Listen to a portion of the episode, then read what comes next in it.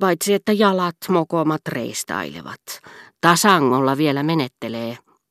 Tasangolla oli yhtä kuin pihalla ja kadulla, missä François halusta kuljeskeli, toisin sanoen tasaisella maalla. Mutta entäs nämä kirotut rappuset? Näkemiin, ehkä tässä vielä tavataan ennen iltaa. Hän olisi kernaasti keskustellut vielä hetken lakejan kanssa, joka oli selittänyt hänelle, että herttuoiden pojat käyttävät usein ruhtinaan arvonimeä isänsä kuolemaan saakka. Aatelisten kunnioitus, johon liittyy sopiva määrä kapinahenkeä, on varmaankin perinteisesti ja lujasti juurtunut Ranskan maaperään ja sen kansaan, sillä François, joka kuunteli vain toisella korvalla, jos hänelle puhui Napoleonin nerokkuudesta tai sähkölennättimestä, eikä hidastanut liikkeitään, vaikka olisi lapioinut tuhkaa uunista tai kattanut pöytää, havahtui kuullessaan, että Germantin herttuan nuorempaa poikaa on tapana kutsua Oleronin ruhtinaaksi, huudahti, voi miten kaunista, ja jäi häikäistyneenä seisomaan kuin lasimaalauksen eteen.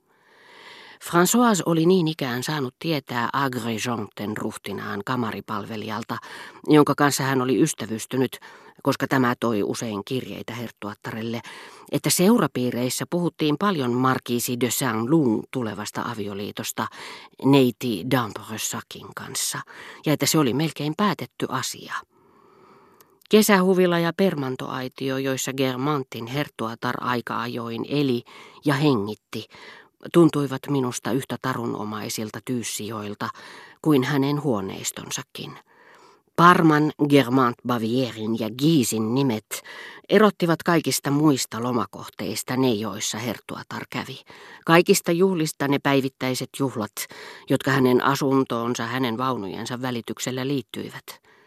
Ne kertoivat, että nämä kesähuvilat ja nämä juhlat muodostivat vuoron perään Madame de Germantin elämän puitteet, mutta hänestä itsestään ne eivät kertoneet mitään.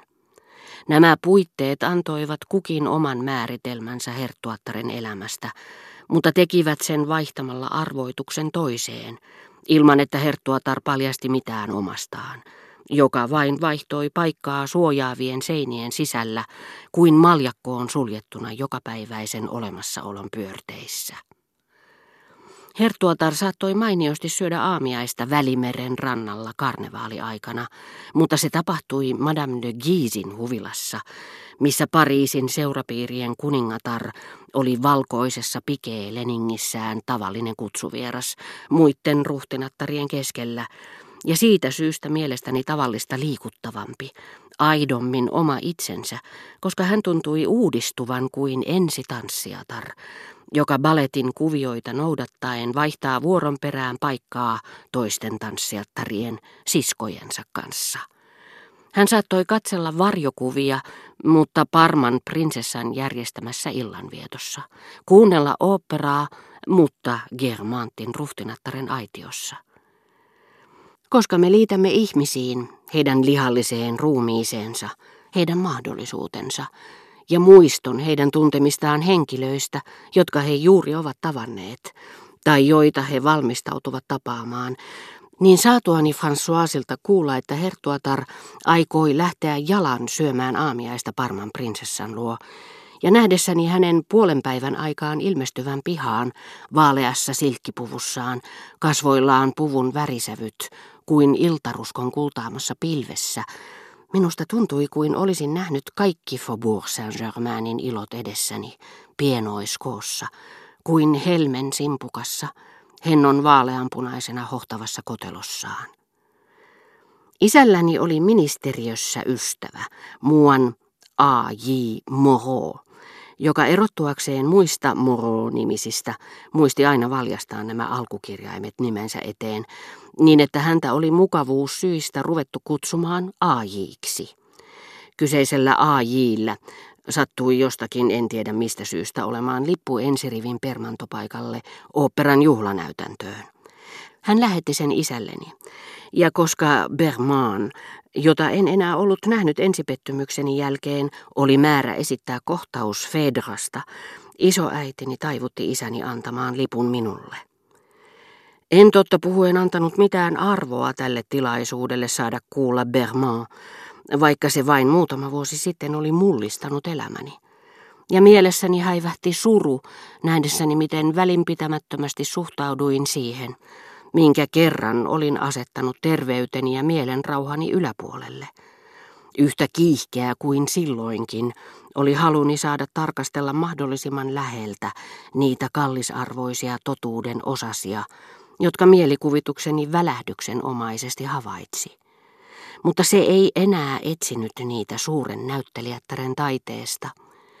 Käyntini Elstirin ateljeessa olivat saaneet minut siirtämään tiettyihin seinävaatteisiin ja modernin maalaustaiteen tuotteisiin uskon, jonka kerran olin investoinut Bermond dramaattiseen lahjakkuuteen. Uskon ja haluni eivät enää herkeämättä palvoneet Bermond liikehdintää ja lausuntataidetta, niin että jäljennös, jota niistä sydämessäni kannoin, oli vähitellen kuihtunut, niin kuin ne kuolleitten kaksoisolennot muinaisessa Egyptissä, joita täytyi ruokkia, jotta he eläisivät. Tästä taiteesta oli tullut vähäpätöistä ja outta. Mitään syvällistä henkeä siinä ei enää ollut. Noustessani isältä saamani lippu taskussa suuren oopperan pääportaita, edessäni kulki mies, jonka ryhdistä ja olemuksesta päättelin, että kysymyksessä oli paroni de Charlie. Kun hän sitten käänsi päätään kysyäkseen neuvoa vahtimestarilta, huomasin erehtyneeni.